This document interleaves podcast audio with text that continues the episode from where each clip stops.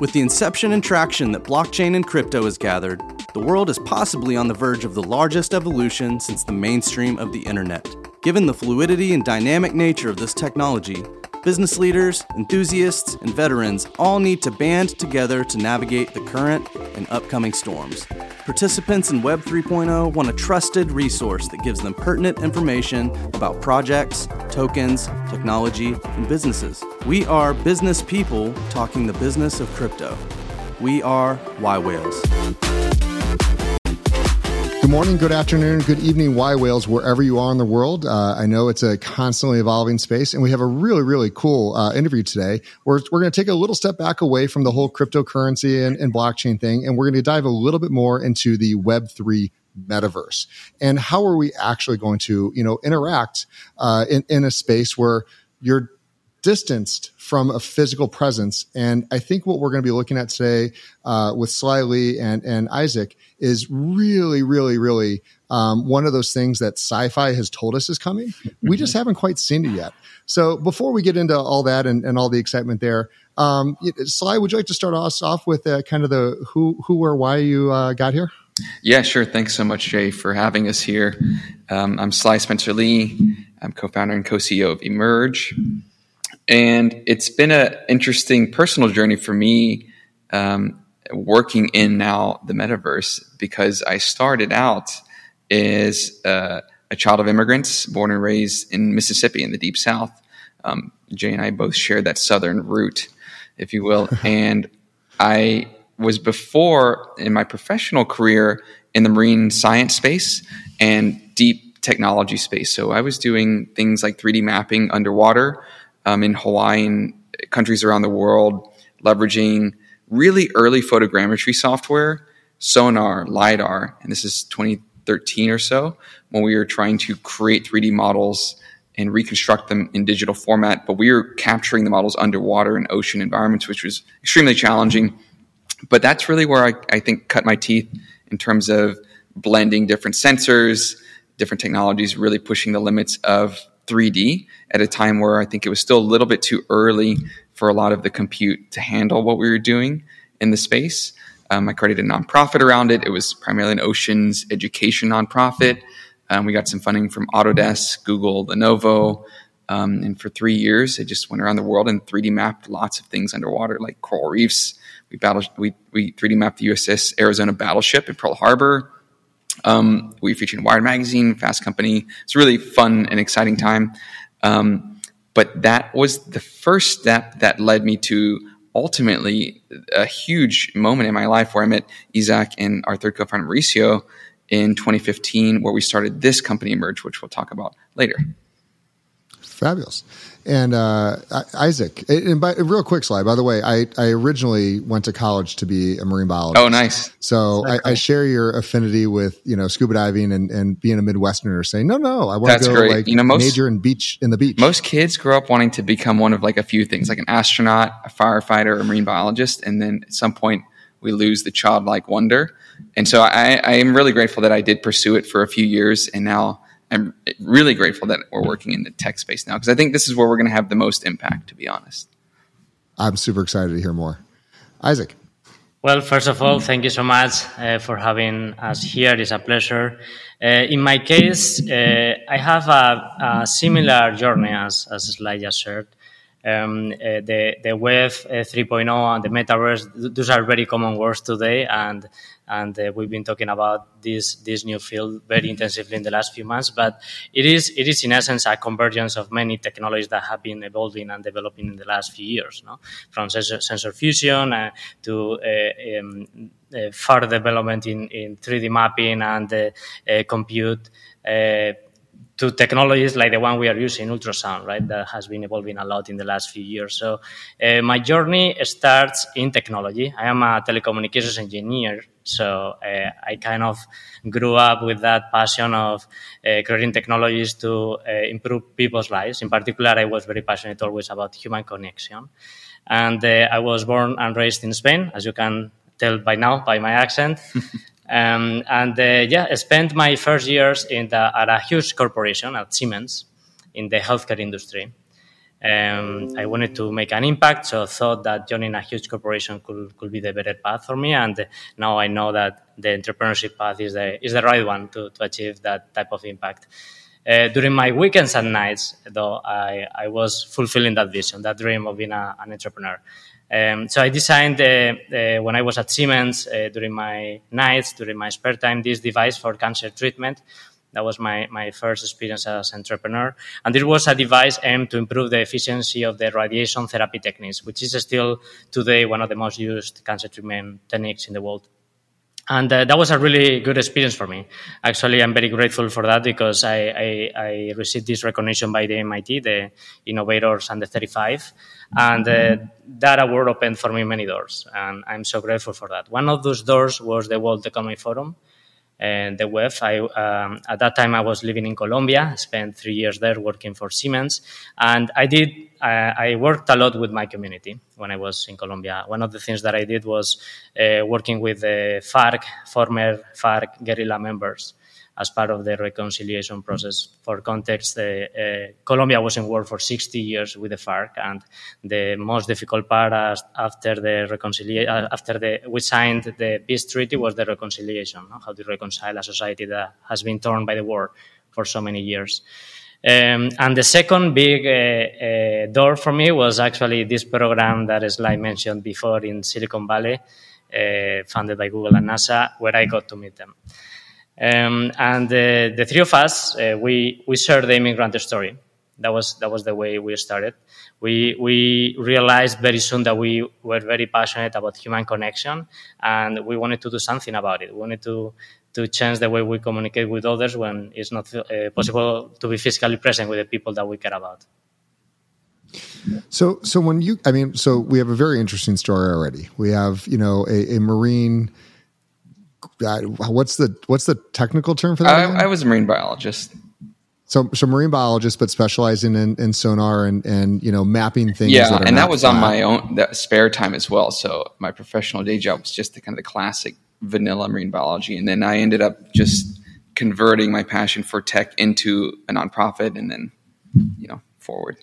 So, so already an entrepreneur, and and then we have over you know on the other side, it, it just it, it, a hardware um if i don't know if you call me a, if i call you a hardware geek um but like you just you love tinkering and playing with things. And and so what what have what have we built?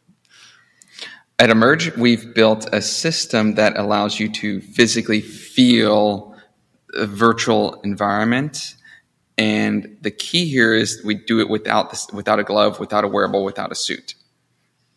Yeah uh, everything started as we when we realized uh, uh, that we were very grateful for these technologies, uh, our smartphones, these these platforms like Zoom that became in the last recent years very popular. Uh, we are grateful for those technologies because uh, enabled our lives as immigrants, uh, but it is still very, very limiting. Right when you want to feel more present with the people that you really care about, and when we thought about it, uh, we realized that the missing piece was the sense of touch because the sense of touch is so important for us as humans, right? Did you think about it? We use our hands to explore our world. No, the, our hands are the natural interface, and uh, we use our hands as well to express our emotions.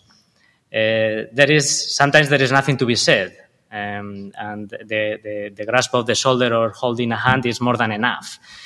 Um, so we thought if that is so important for us humans, why we haven't seen it in our communication? So we, we, we decided to start working on that. Spend the, the first five, six years working on a technology that will allow us to incorporate the sense of touch in the most natural way. And we can talk later a little bit more about the technology. So, so as a as a point, and I would love to hear you guys' feedback. We we've interviewed a number of of Web three, VR, AR, you know, various platforms, and and the consensus I hear is, you know, Web one uh, was defined by people suddenly spending four to five hours a day on a computer, which was never something that anyone would think of happening prior. Web 2 has been defined as moving that over and spending four to five hours a day, not talking on the phone, but touching or interacting mm-hmm. with it with this flat device. And, you know, while Web three is still being, you know, kind of decided on what it's going to be and it's evolving daily, um, I've, I've heard a number of people say that Web three will be defined by people spending four to five hours a day in a VR, AR environment. Mm-hmm. And, I, and I will add with the people that really matter to you.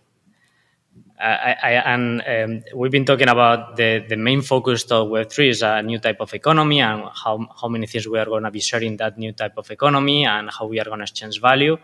Um, but the, uh, from my or from our perspective, the main difference between 2.0 and 3.0 is going to be the, the way we interact with others social media was that, no, a, an amplifier. So you, you were up there and then out of the sudden you were connected with so many people and you wouldn't know most of them. Uh, and we've seen how the connections that we're creating in that type of platform uh, were weak. Uh, so I think that is going to be an approach that is going to be, or is going to be a, an aspect that is going to be very important in, in this new wave.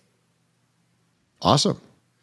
So, so, uh, so is this the device that you have? Uh, yeah, this is the device that we've actually um, built, and we've started very uh, uh, slowly testing with users over the last years, gathering feedback. And it uses ultrasound to create a force field that you can physically feel midair. We call this version, the first product, the Wave One.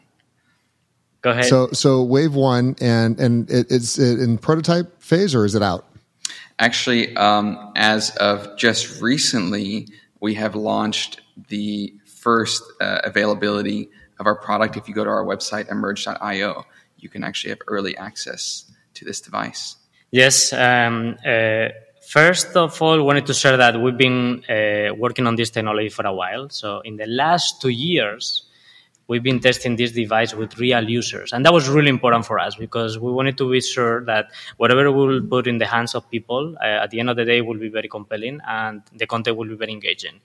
And because the type of company that we uh, wanted to be, we wanted to solve a real problem. So for the last two years, we put our device in the hands of consumers in their homes and also here in our office. And uh, we have a video first that shows uh, those reactions. And so, yeah, let's take a look. This is absolutely absurd.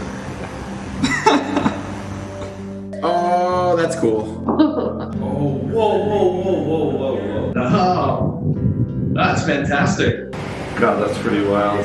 Anyone in particular you would like to try this experience with? Yeah, my, my dad. Thinking that, oh, let's say my mom is playing, thinking that I'm going to be able to touch her like right here in the game, it makes me happy. I, I, just imagine that that would be a really meaningful thing to virtually be able to hold someone's hand while they are really craving some type of human interaction. Kind of just to connect with that person and have a completely new experience. You interact with people in your space virtually, and having that and then adding a physical experience to it is two more layers of it's like, whoa. that sensory aspect was so fun. I hate to say, I feel like a super villain almost. Oh my god, my godson would love this. You can't get it. it's very tactile, and the fact that you don't have to use those controls and stuff like that, uh-huh. you're using your hands, makes it feel, I don't know, it's more visceral. And Interacting with people, this is perfect. This is, I mean, again, this brings, no matter what the scale of it, this brings another level to that. So, what you might notice is that these people are using the product in a variety of conditions um, in VR, in AR, without AR, VR wearables at all. We're really, truly aiming to create a new type of interface that enables touch across any virtual medium. Um, and what you mentioned earlier about the web, the shift from Web two to Web three, I think the only thing I would disagree with is that I don't see it necessarily as the big defining factor of spending all that time in AR or VR. I think mm-hmm. these are transition technologies that are enabling us to do some things a little bit better than we than we otherwise would be attempt to do on 2D screen. But we we definitely see um, even the current state of VR, you know, as fantastic as the Quest 2 headset is, which is effectively a 4K display, you know, 2K in each eye, and at a really affordable price point, we still see this as a transition step in terms of presence virtually. Um, and so we've always been thinking about how do we future proof our user interaction and our product that can pair and work in a variety of contexts. So that's why you see in this user video, they use it across a variety of mediums. So, so a number of headsets, including one I, I, haven't seen before, which is flashing those little lights at them. Um, what are they trying to? Are they touching other people, or what are they touching right there? That they're react? They're clearly reacting to something. in in the in the And these video. are yeah. They're they're actually reacting to a variety of different stimuli. Mhm. Uh, Some really early prototypes, something as simple as catching a virtual ball, to interacting and giving someone a virtual high five, to playing a game where they're shooting lasers out of their hands. There's a few different prototype uh, experiences that we've been building over the last years and testing them, but all of them are built around the sense of social presence and and geared towards multi-user interaction. And that's what we intuitively felt would be the strongest use case even before we built the technology was something as simple as you know this or a caress would be really powerful for someone to do virtually and so every game that we built is centered around some type of social interaction So it, it, it's an it's an amazing you know um, concept, and it's amazing you know, and the fact that the follow through uh, to bring this to market because clearly, like I said, there's there's nothing tethered to them. They're clearly touching something, and you Mhm. could see through a variety of people they were interacting with that shape in the in the same manner. Let's let's geek out for a second and, and really describe to me what is occurring um, underneath that that plate. Yeah, so um, we we called our product, our first product, the, the Emerge Home. And the Emerge Home has three main components. The first one is the Emerge Wave 1 device. The second is a social virtual experience that you can enjoy in your Oculus Quest. And then a mobile application. So the, if we go by one by one, the Emerge uh, Wave 1 device is a new tabletop type of device that emits a force field in front of the user. And this is so, so hold on you're gonna you're gonna hold on for a second because force field and, and everything else you're gonna have to describe what a what a force field is is like is it repelling like space lasers or what does that mean for to, for us laymen here It's true. We, we are so used to to, to talk about this uh, uh, force field and, and use these words that sometimes we don't realize that we are talking about sci-fi type of language. No, we are talking about very futuristic, futuristic uh, concepts. So essentially, what we are doing is we are using ultrasound. And since Okay. ultrasound is a mechanical wave, very similar to regular sound, just a different frequency, uh, that ultrasound carries pressure right? When you go to a concert, for instance, you feel the music on your chest. What is happening there is the, the music, the sound is carrying uh, air, is, is, is carrying pressure towards you, and you feel that. Uh, we are using a higher frequency, which means that we can manipulate that sound or ultrasound in a very precise way, in a millimetric precision. So essentially, what we are doing is we are manipulating, sculpting that uh, acoustic field in a very precise way to the point that we can generate uh, different volumes or different sensations, and we map those or that tactility to the virtual content. So the user is wearing a VR headset in this case. In the future, might be an AR headset, smart glasses, projected holograms, and uh, we make that virtual content that the user is seeing tangible. I am already regretting not bringing a smarter co-host on with me.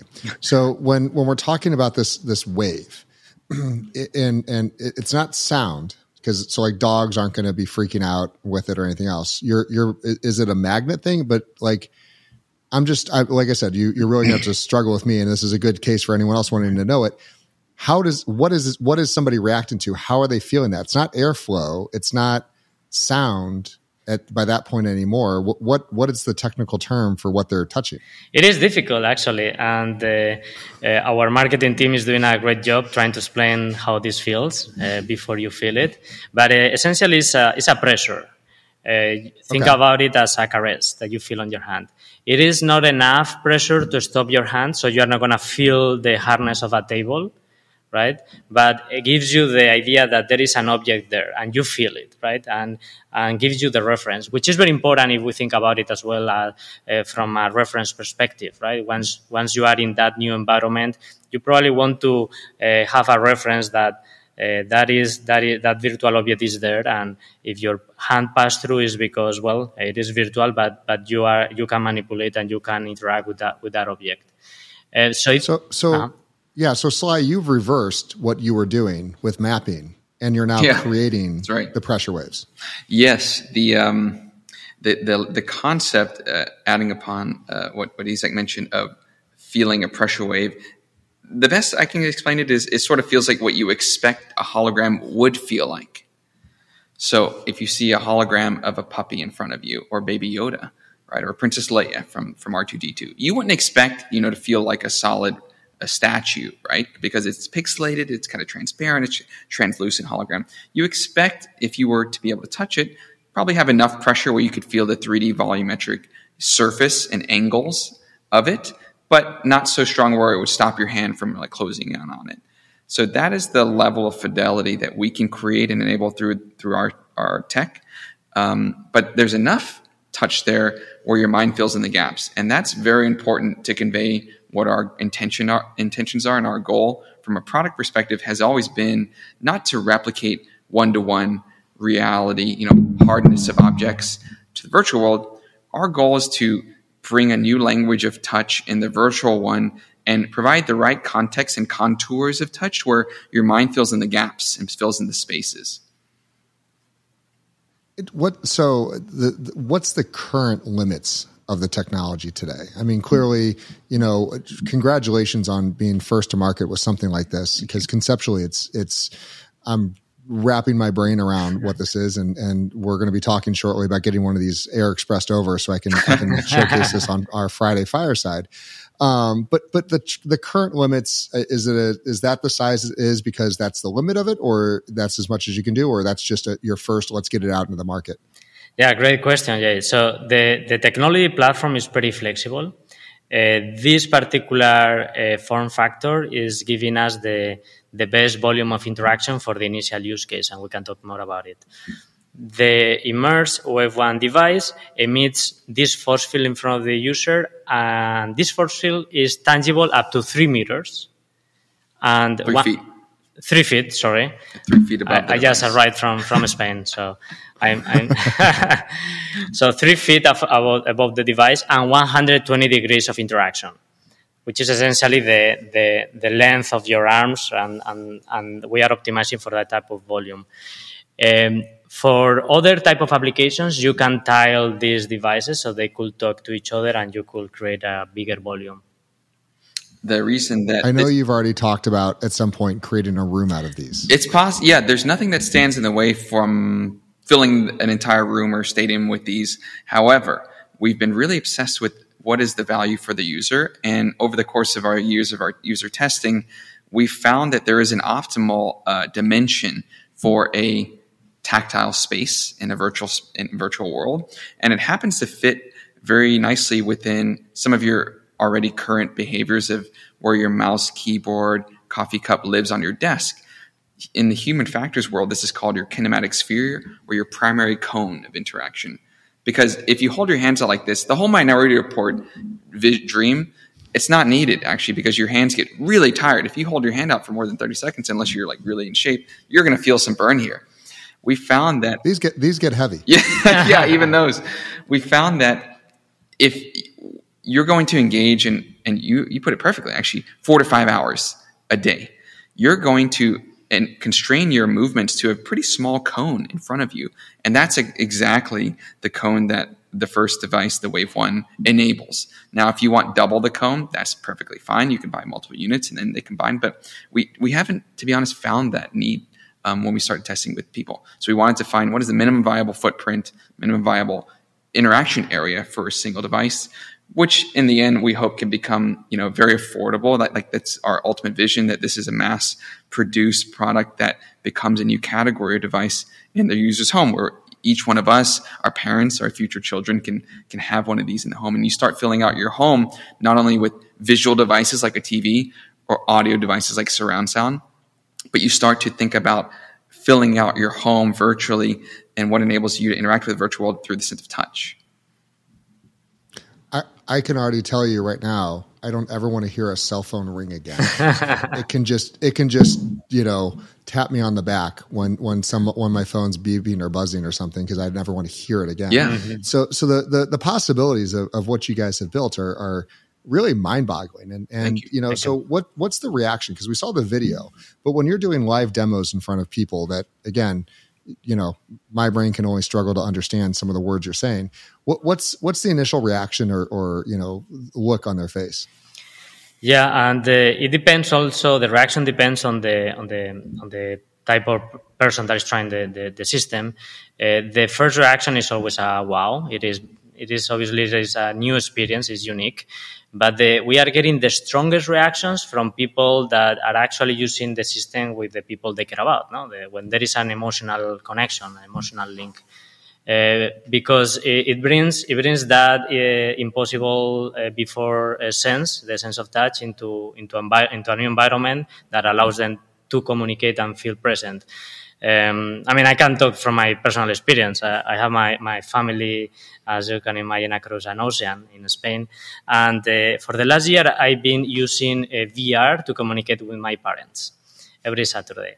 And uh, for the last uh, seven months now, I've been using the Emerge system. And the first time that I tried the system, the experience with my mom, she cried.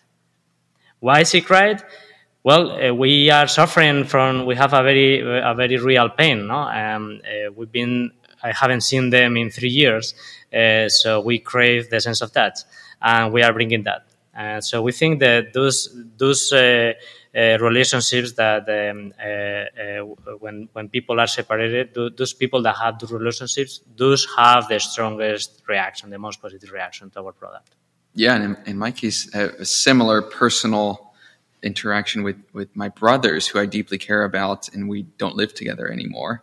Um, we, have got grown up and gone all over the country, and we play a lot of games on 2D consoles, on Switch, PC. We used to play chess a lot when we were growing up, and it's been really great to over the last few uh, months and while we were prototyping and playing virtual chess within Emerge Home, when you can physically interact and feel the chess piece and then move it and the thing is, we're, my brothers and I were kind of tired, like a lot of gamers, of the same old competitive shooter type, MMO type, battlefield type games.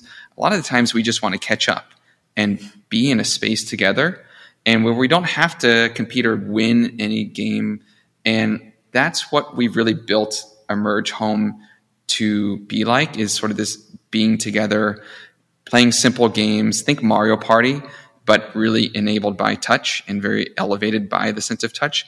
I mean, when you bring touch into the metaverse, something as simple as the joy of like throwing a ball back and forth while chatting about your day or, or playing chess, it's really, it's really fulfilling because the sense of touch, it sort of grounds you in your reality.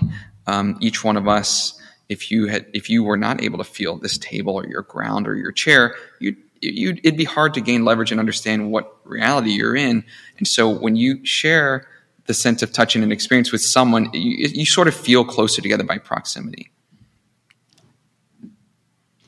The the implications of you know this device going mainstream, um, you know anyone that's even thinking about metaverse, even thinking about VR, AR, whatever the case is, you know, there's a few things we hear, you know, constantly. There's there's a need for for motion. There's a need to feel like you're moving without the you know um, the, the distance. There, there's a need for kind of the, the sensory, uh, you know, sound, which is which has really been done. I I I've, i work with a number of these these uh, AR VR things, and sound is just fabulous, and that's been mm-hmm. something mm-hmm. for a while.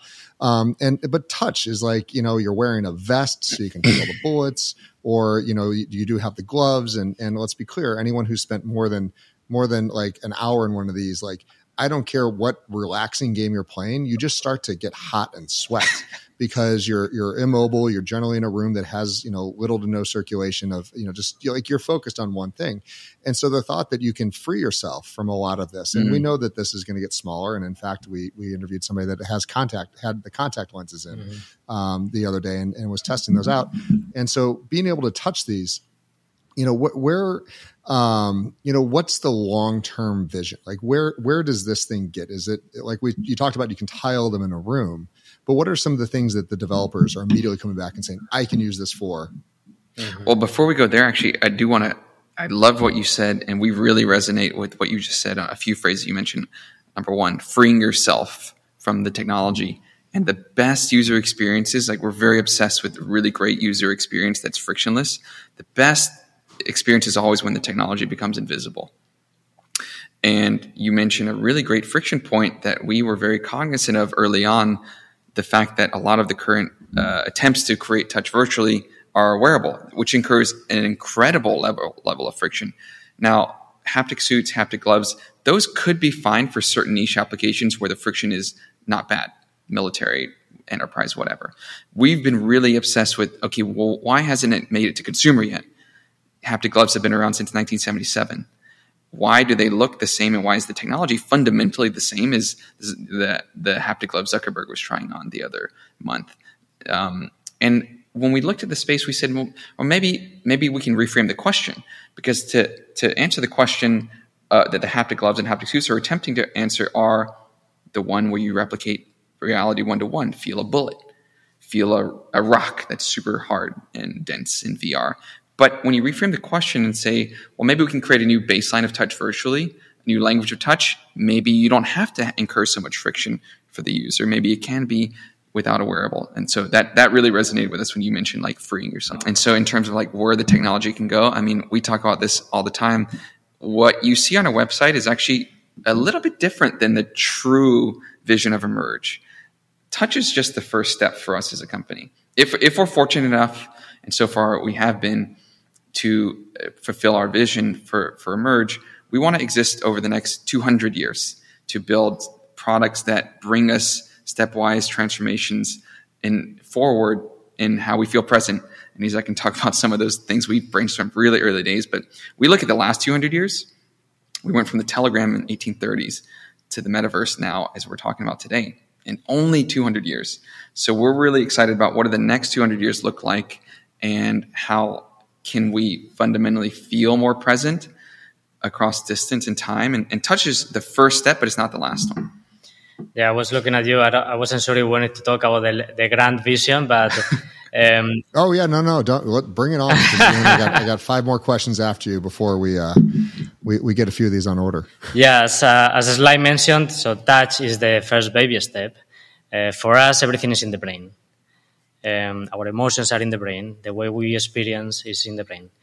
Um, so in the future, we'll keep incorporating new, uh, new different technologies um, uh, to allow us to stay connected to our, through, through, our brains through uh, BCI and brain-computer interfaces.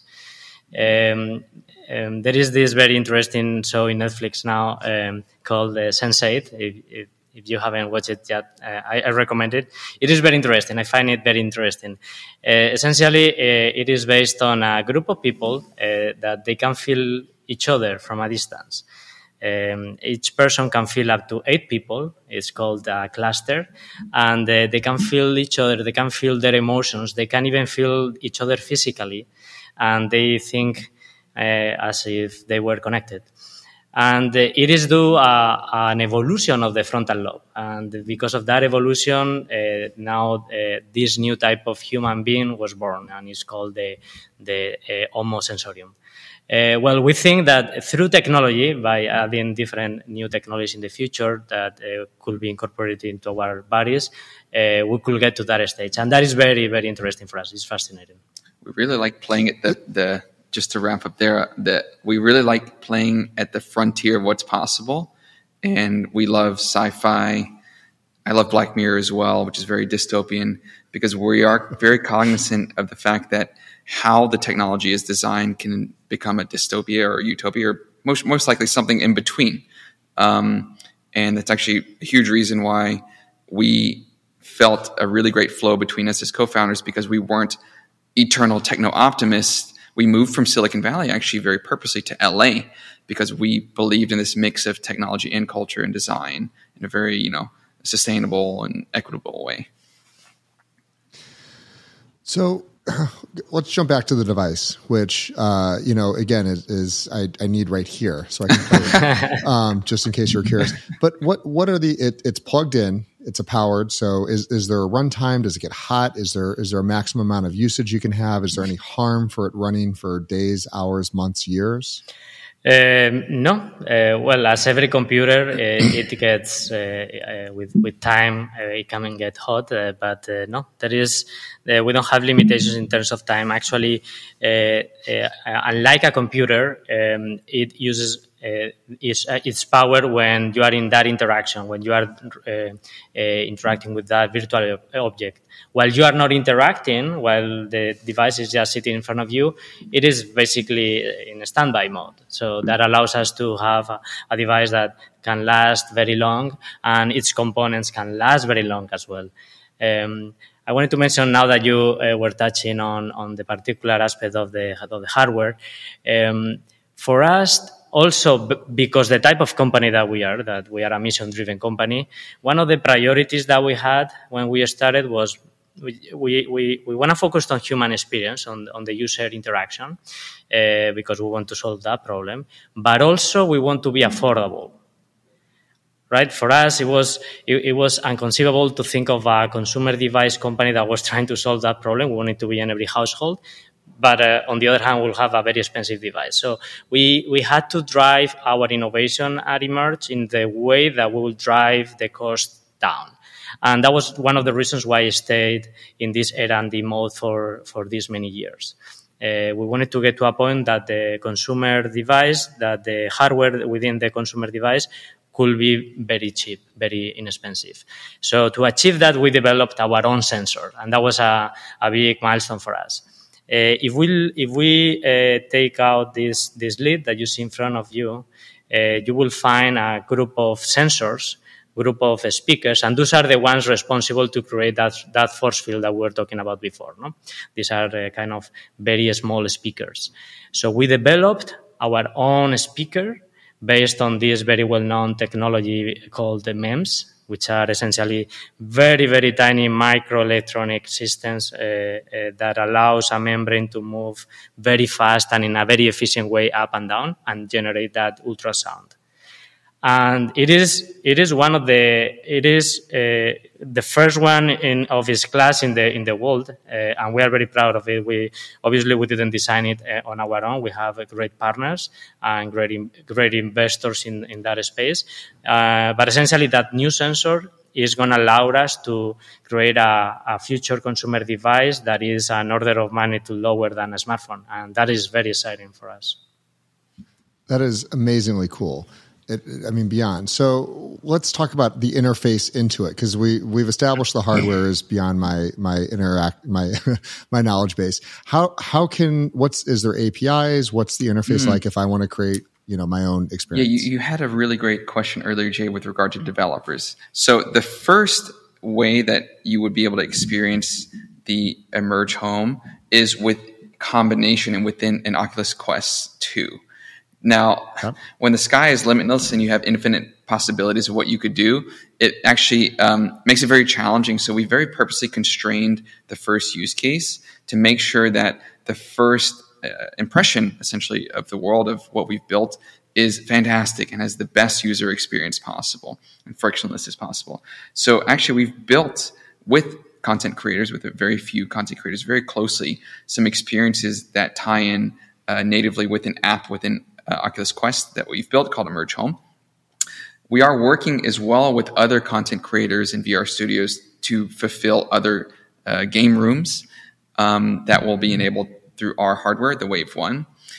The developer path for us is one that's more that's quite unique in that we've essentially enabled a new user interface. So we've been working very closely hand in hand with developers as opposed to you know pushing out a dev kit very widely. That's fascinating. And and to be clear, it doesn't matter if it's flat on the table, on the wall, or on the ceiling. It creates the same force field. It can, it can be oriented in, in a variety of ways. However, all of the experiences have been designed with this sort of flat on a surface um, uh, position in mind. And that's something that might be good to note in that, he's like mentioned, you can feel objects within a three degree vertical height, 120 degree cone because you have a very large three, three feet, not three meters, right? Yeah, three feet, not three meters. that comes in wave three. you because you have this this range, the the basics and the fundamentals of how we create that range. It's called beamforming. Enables you to physically eh, feel a variety of different angles of a virtual object. So, say you're wanting to feel the curve of a ball. Well, I can feel the side of the ball here and here because we're actually be able to beamform at very sharp angles. A really interesting thing is even you potentially can feel it here up underneath the ball, but you shouldn't technically be feeling it. But what happens, we found out in a majority of users, not all, but in a majority, is your mind fills in the gaps. Remember what we said earlier. We're not trying to replicate touch one to one. Our goal is to provide the right sense of touch in the right visual and audio context so you have this experience that's here. And so um, that's why, after years of testing with, with people and users and human factors, this product is to be positioned in this way. We could have built a box, you stuck your hand in the box, feel it from all angles, but we found out you don't need to because of what I just mentioned about being able to steer the beam at very sharp angles and also creating the lowest friction user experience my mind immediately goes to like the mischief that I could cause with this thing in a dev kit. Um, uh, can it go through an acoustic seal, ceiling tile? Because I could have more fun with that in an office environment that I could even think of. Virtual pranks, you're, you're imagining. yeah. You know, it, it, it is. Um, so, what's been one of the, the kind of coolest use cases you've seen that the developers come up with? Clearly, they're making shapes. Are they are they mm. you know hard, like you can make a ball or a cone and that's it? Or but the hands obviously moving and changing. So it's it's yeah. We probably have very personal actually favorites. Yeah, you want to mm-hmm. go first. And we could perhaps describe the first games that we have mm-hmm. in inside. Um, yeah, I have uh, I have a preference uh, mm-hmm. the, the, the, the, one that I like the most. Uh, one of the games that we have in, in, in, our Emerge Home experience is called Worse Than Fly. And it's basically an experience where you use your hands to throw a flow of water uh, so you obviously feel the, the water on your hand and you are directing that flow of water to, towards some pigs and those pigs are kind of in a circle like running around. As you wash them they fly and you get a point. And then there is this golden pig that always makes me makes me laugh. Uh, i love it and uh, that gives you more points. And uh, you can play with uh, up to eight people i believe in this circle. And it's so fun it's so fun. It's meant to be just a fun experience, but it's so competitive. I, it, yeah. You really want to win that game. Yeah. Yeah, that, that game is very much in line with the concept of Mario Party games, where you know you have these sort of mini games that are really fun and silly, and like in a party setting, can be a ton of fun with your friends and, and family, but also competitive. A lot of our games are built with that same formula in mind. Um, one of the my favorite things that we've seen a developer partner build is really in the realm of um, sort of redefining what is a virtual handshake or what is a virtual high five. Because in the real world, we do this. Those are pretty much like it, and maybe a fist bump. In the virtual world, like we said, we're interested in what is what is the new UI there. Maybe we don't have to bring the one to one into the virtual world. So there's other concepts that that you can actually experience in Emerge Home where this is redefined. And um, as an example, um, we've been playing around with the combination of certain gestures that seem that are pretty universal, like making like doing this. And when you do this, our system detects this gesture and it sends actually a really special sense of touch within your palm and then it emanates outwards and is sent in the direction that you did you did you made the heart shape and then the other person on the other side can receive your heart um, sensation it's almost like in star wars you you have a force power and you can actually feel someone's force or send the force to somebody Oh my god, I love you guys. You're you're such great sci-fi nerds. so so we talked about how it emulates the field up and and you know what it can do. How is it reading mm. the the user your user interaction? What's it doing there? Uh, basically, we are using the hand tracking technology that is embedded into the headset. Okay. Yeah. There are uh, this is for instance an Oculus 2 headset. There are four cameras on the on these four corners, and yeah, that is the, the, the hand tracking we use. If you use in the future an AR headset, for instance a Hololens, those headsets bring also hand tracking. So we are leveraging the state of the art of hand tracking that is that is out there. There is a potential. So, so somebody they don't have to have that to be able to send their their hand in or, the, or their interaction. In the first uh, edition of the Emerge Home system, we are leveraging the hand tracking on the Oculus Quest to have that full experience that we just talked about. But we are already conceiving and prototyping having hand tracking on board our device. In theory, ultrasound energy has primarily been used as a tracking technology. That, that was my past, you know, 3D mapping underwater objects, even above water. Mm-hmm. Um, so we could do it here, but we've just, in, as a startup, been really focusing our priorities on output, the touch, and leveraging off the shelf hand tracking. But in terms of future development, we have quite a lot of options. So, listen, th- we know how hard um, sometimes it is to to convince PE and VCs. You know, something this this conceptual. How's it been working um, in the investment the investment community in and around Web three? Have they been receptive to this? Or are they are they still kind of what, what's the overall feeling? In the fundraising landscape within the metaverse, it's changing very quickly. VC itself changed very quickly during the pandemic. Last year, we ended up finding great alignment with a few investors that we didn't expect that were actually industry experts and operators in the space. Um, Matthew Ball, Kevin Lin, the co-founder of Twitch, Marc Merrill, the co-founder of Riot Games, makes League of Legends. All of them ended up um, uh, really finding flow with what we were building and aligning with our vision and ended up backing us as individual investors, which is a huge honor for us. And we see the next phase of uh, financing in the space and specifically our product with investors that are builders that understand how challenging it is to build this, you know, something in the space and operate a company, but also the big potential of this. I don't think enough people are really focusing. Matthew Ball was just telling me this this week. Um, enough people aren't focusing on what is next. I think there's a lot of very linear challenges that we know we have to do: increase refresh rate, increase you know bandwidth, increase interoperability, and we've been sort of tackling this pillar of the metaverse off in a corner with regard to human interaction.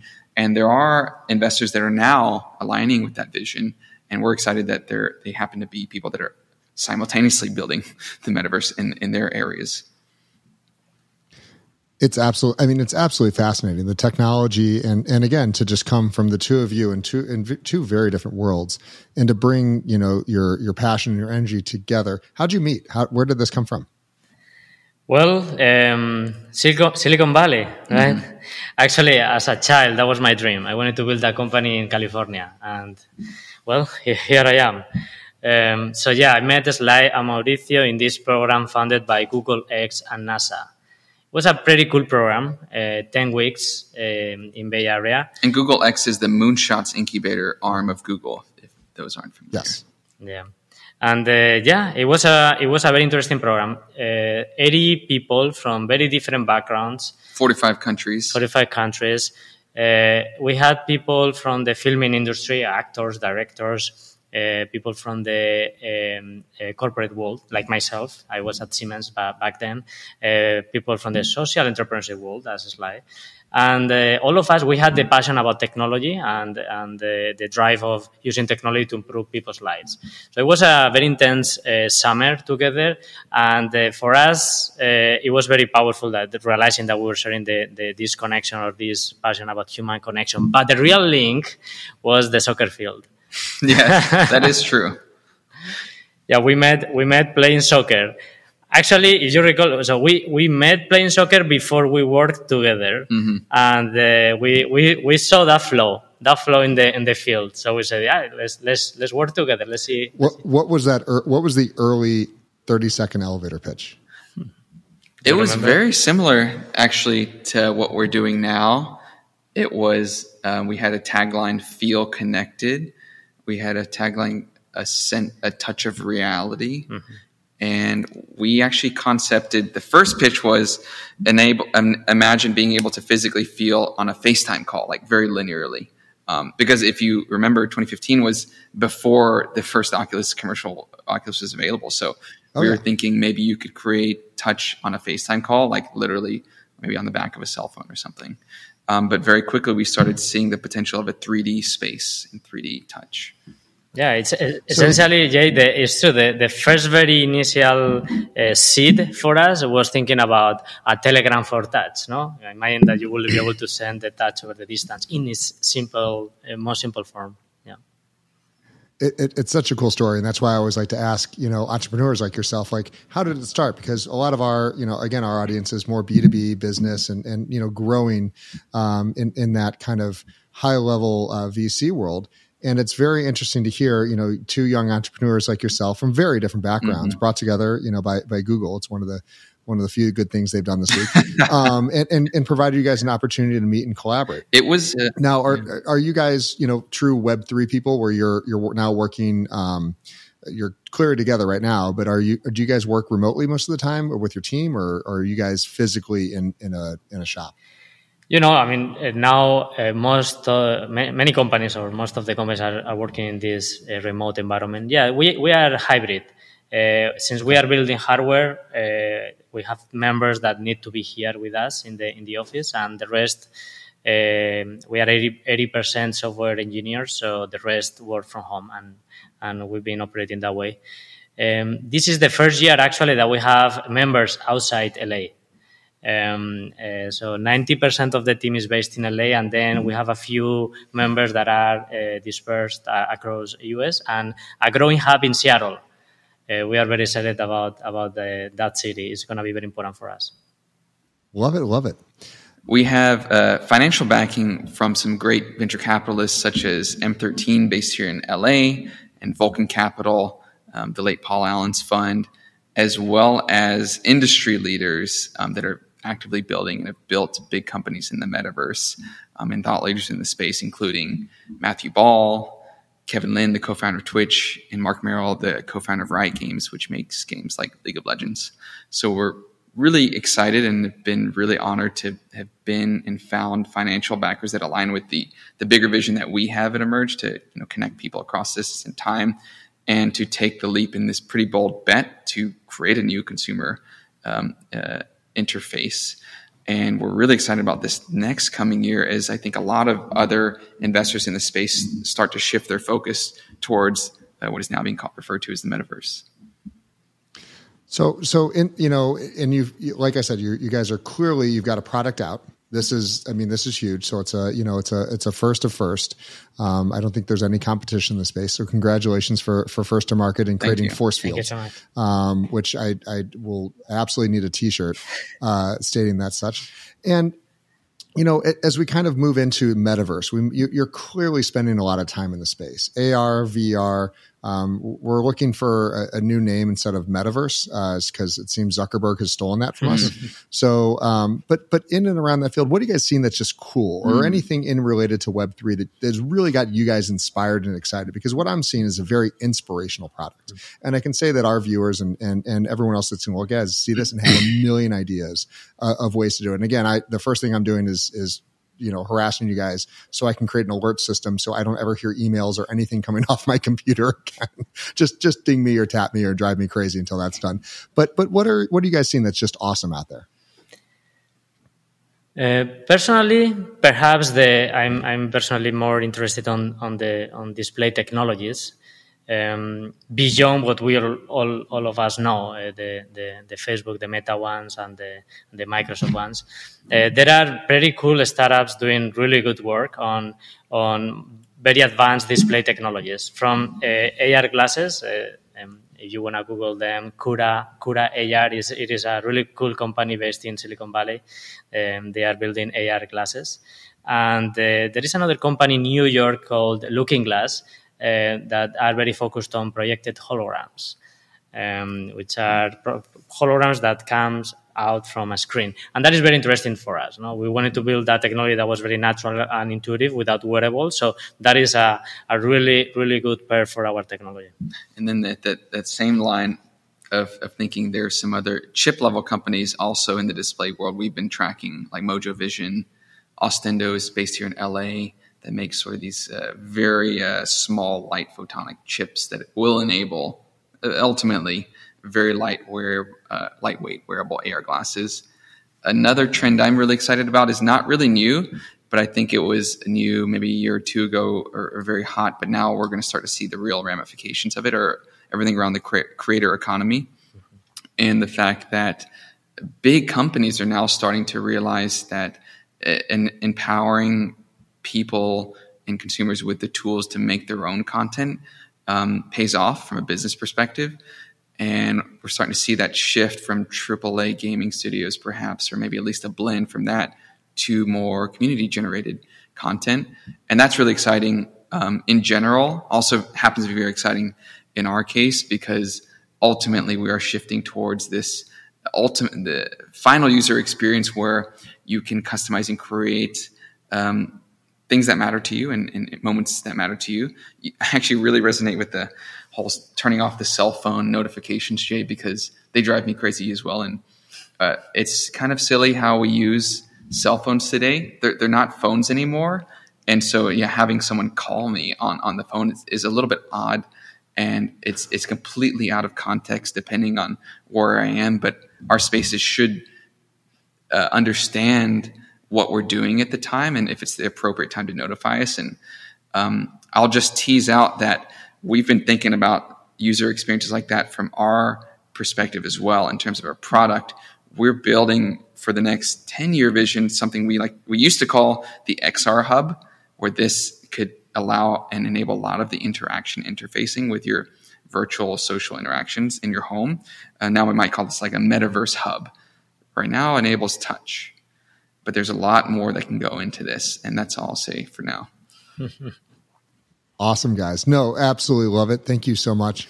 So, um, if people want to learn more about Emerge or or you guys in general, where's the best place for them to reach you? Uh, our website, yeah, please come to our website emerge.io, and uh, we we have a lot of information there and uh, all the features and the ways to buy our device. We just launched, yep. so it's a really exciting moment to join our journey and be part of our community. That's fabulous. And are you seeing, you know, obviously you guys are, are going to be on social, wanting to get those reactions, wanting to get those, uh, you know, those first um, touch with a with your force field. So, guys, I really thank you so much. Hang out for a second. Um, again, that's emerge.io and uh, super excited for the new force field coming to my office here very soon. Thanks, Jay. Thank you, Jay. Thank you. Y Whales was founded in 2021 by Jay Steinbach, a passionate entrepreneur and business owner, with the purpose of bringing YPO and YNG members together in the cryptoverse. Y Whales is a collaborative and confidential community centered around cryptocurrencies and blockchain technology, an exclusive crypto hub of more than 600 members. To be notified when we release new content, please subscribe to our show in your preferred listening app. For more information, visit www.ywhales.com. Y Whales is not affiliated with YPO, but at this time only allow for YPO, YPO Gold, and YNG members due to privacy and confidentiality. Support and production for today's episode was done by Truthwork Media.